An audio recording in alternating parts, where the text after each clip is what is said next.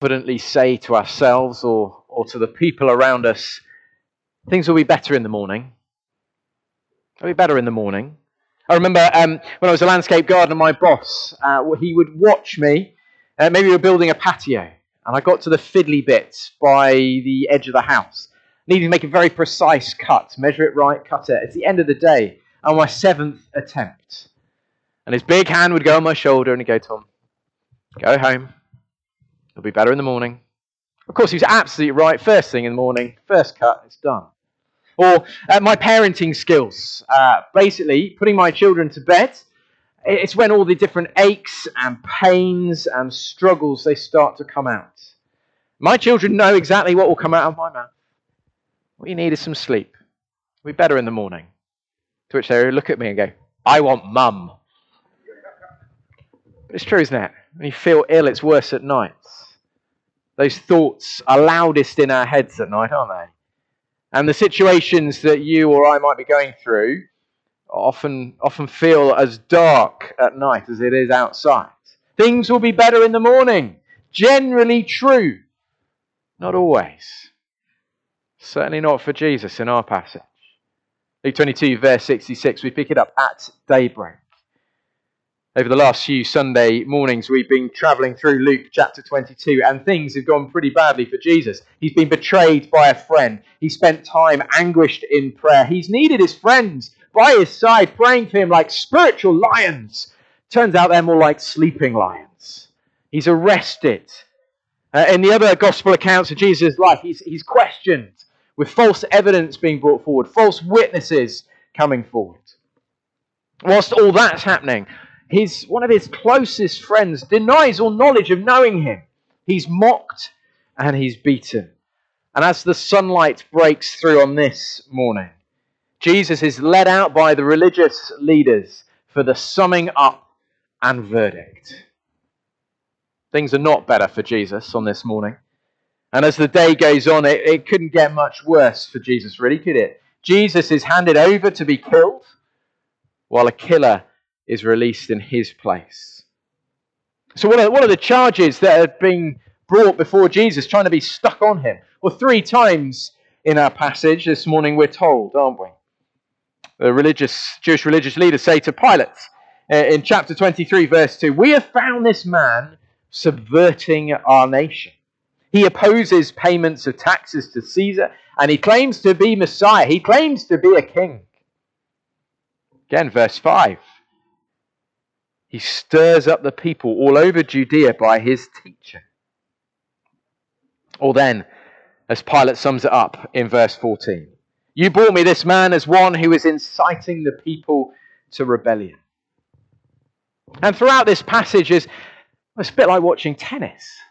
And Jesus is a tennis ball, and as he's batted back and forth between all these different people and groups of people, there is a repeated refrain Three times the charges against Jesus are told us. Three times Pilate declares Jesus to be innocent.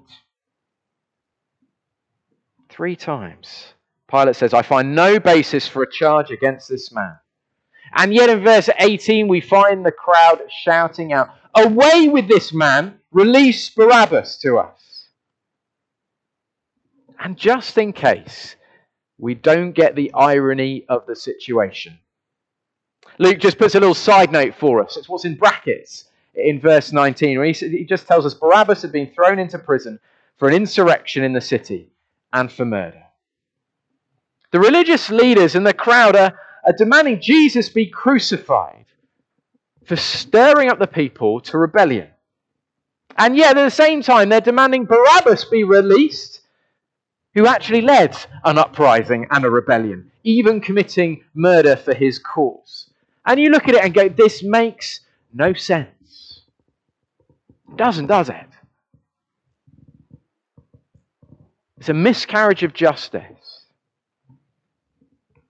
That is until we realize that the response to Jesus of everybody uh, in this passage, whether it's Pilate, the religious leaders, Herod, or the crowds, and the action of Jesus himself through this passage all flows out from the fact that Jesus is God's ultimate and promised king. the king who gets rejected, so that he can be the king who releases.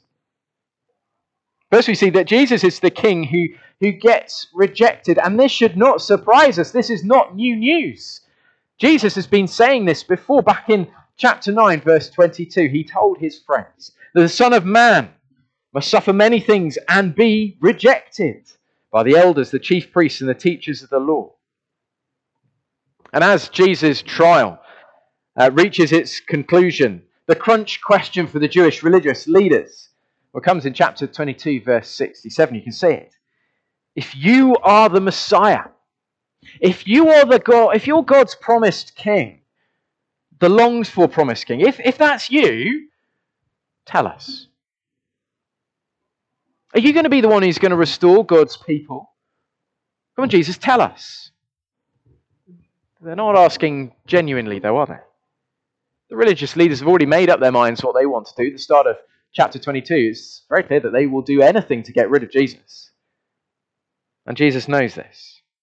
And so he replies, I, I, if, if I tell you, if I tell you that I'm the Messiah, you won't believe me. And if I ask you, well, you won't answer me. And then the religious leaders get way more than they expected with what Jesus says next, verse 67. Jesus says, But from now on, the Son of Man will be seated at the right hand of the mighty God. Those words would have hit the religious leaders with a force we barely could imagine. Because in saying that, Jesus is reaching back into the Old Testament and he's pulling out something from Daniel 7. And he says, What's about to happen to me? The events that are about to unfold mean I am the Son of Man who is given authority, glory, and sovereign power over everyone. It's a pretty big claim. And at the same time, he, he reaches back into the Old Testament again and pulls out something from Psalm 110. And he says, What's about to happen? What's about to unfold means I'm the one who is given the seat at the right hand of God the Father. I am God's right hand man. I am God's ruler and his judge over everything. The religious leaders are stunned. And they want to get Jesus' claim totally straight in their minds. So, Jesus, does this mean, are you saying you are the Son of God? You know, that king in Psalm 2 who God says, Today you have become my son. Are you claiming to be him? Here is Jesus claiming the authority of God himself. That he is God's king with God's authority.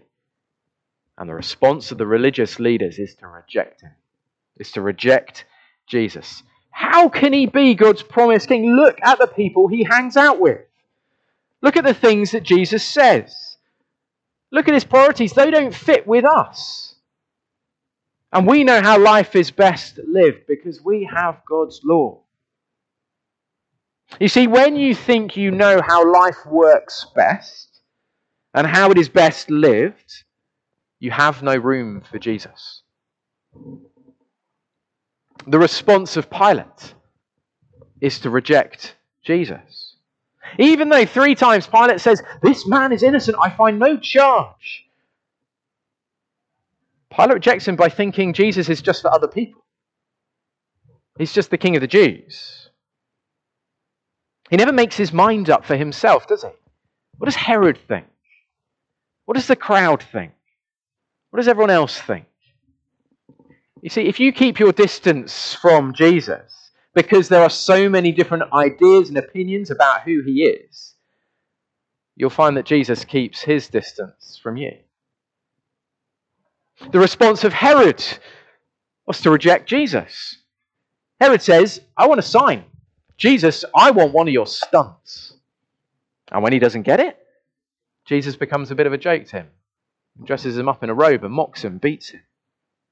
See, when our interest in Jesus is just about what he can do for us, or how he can make life better for us, or provide a bit of light relief on the side, we, will find that Jesus is silent.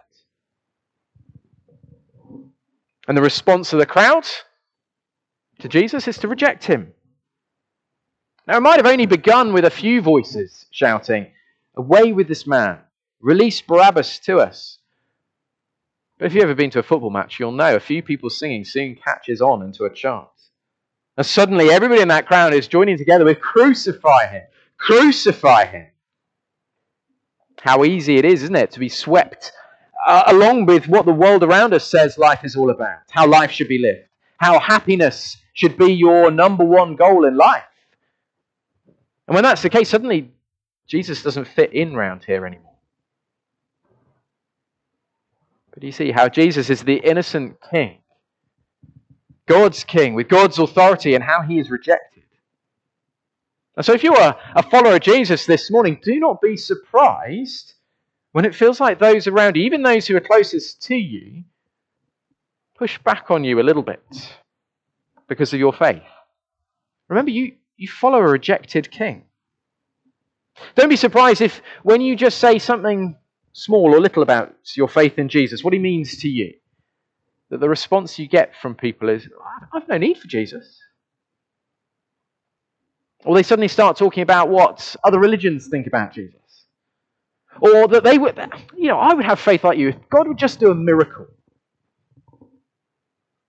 Or actually challenge you that what you believe as a Christian, well, today that's really offensive. You, are not allowed to believe things like that. And don't be surprised if, when the way of life that Jesus has called you into, the way of life the Holy Spirit empowers you to live, means that sometimes some of these responses pop up in your own heart. When the way of Jesus clashes, we're still in a battle. We have our new self that belongs to Jesus, but it's at war with our old self. Right now, it is Jesus. It is only Jesus who's the one who's released you and is risen from the dead and is the one who is seated at the right hand of the mighty God. No one else. And if you're here this morning and you wouldn't yet describe yourself as a follower of Jesus, as a Christian, I wonder where in the story you find yourself standing. With the religious leaders, with Pilate, with Herod, with the crowd. What I'd love you to hear this morning is if you, if you really truly want to live life, if you want to live the most authentic life you can live, then that's only possible when you do it under the authority of Jesus, the author of life. A truly authentic life is lived under the authority of the author of life, a life following Jesus himself. Because you see, the story of Jesus being the king who gets rejected well, the story doesn't end there, does it? Jesus is the king who gets rejected so that he might be the king who releases people like you and me, releases us to follow him. If you were to reread those verses that Brian read to us earlier and ask yourself the question who's in control? What would your answer be? Is it, is it the religious leaders? I mean, they're the ones who've got hold of Jesus, they're the ones bringing the charges against Jesus. Is it Pilate? I mean, he's the, he's the center point that Jesus sort of bounces around from Pilate, and he's the one who makes that ultimate call. Or is it, or is it Herod, because his opinion is so highly uh, sought after by Pilate? Or is it the crowd?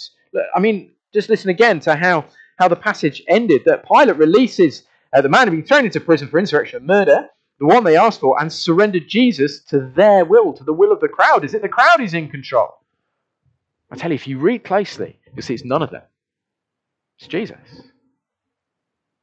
See, the religious leaders can't make a charge stick on Jesus. Tell us you're the Messiah. Tell us. Jesus is like, no.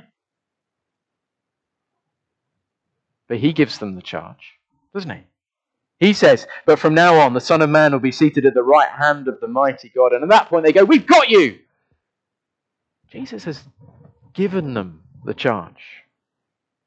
When Jesus is accused before Pilate of opposing payments of taxes to Caesar, Jesus could easily have quoted his words back in chapter 20 Render to Caesar what is Caesar's, and to God what is God's. But he doesn't. When he was before Herod, Jesus could have turned water into wine, turned a stone into bread. But he doesn't. When he was before the crowd, he could have slipped through. He's done it before. Right back in, in Luke chapter 4, when he's about to be thrown off a cliff by the people he grew up around in Nazareth, just says he disappeared. But he doesn't. Do you see that Jesus is the one in control? He has authority even over people rejecting him.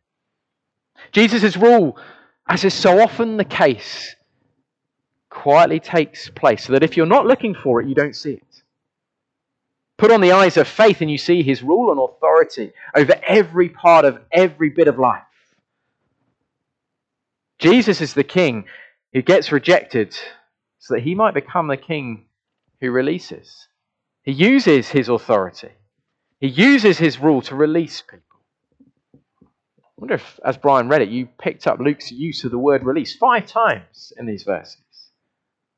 That is what the king who gets rejected came to do. And it directs our eyes, doesn't it, to the, to the person of Barabbas, the guilty rebel who deserves the death penalty. If you like, giving a picture of what every human being without Jesus is like a rebel whether our rebellion looks wild or very respectable, facing the reality of death. And yet, because Jesus is the rejected king, Barabbas gets released. He's set free because Jesus is sent to the cross. Barabbas gets the life that should have been Jesus's, and Jesus gets the death that should have been Barabbas's. It's a picture of the message that is at the heart of the Christian faith. That is why we gather here this morning. And it means this morning and every morning we can say things can be better. Not because our situations will dramatically turn, our thoughts are better, our situations are resolved, no. But because Jesus will quietly be at work, continuing to lead you into that place of freedom or that place of release. Or perhaps this morning it might be for the very first time. Release from sin, release from guilt, release from shame, release from needing to prove yourself, release from trying to work everything out for yourself, release from what other people think of you, release from the demands of the world around you, release from the pressure of trying to define and determine who you are, release to live a truly authentic life under the authority of the author of life the one who right now is seated at the right hand of God the Father, of the mighty God. We sang earlier, turn our eyes to Jesus. He is the rejected king, but he was rejected that we might be released. Praise God. And so we pray, Heavenly Father, with great joy in our hearts that despite the rejection of Jesus, it was all part of your plan to offer release to people like us. Lord, our hearts are grieved when people reject Jesus. Our hearts are grieved when we find ourselves rejecting bits about Jesus. And so this morning we pray that you would lead us to that place of release, of knowing Jesus is the one who has all authority the one who will rule fully and finally. He is the judge of all things. And thank you that He invites us to life with Him. Help us by your Spirit to be those who, who live that life fully and freely. For we ask it in His name. Amen.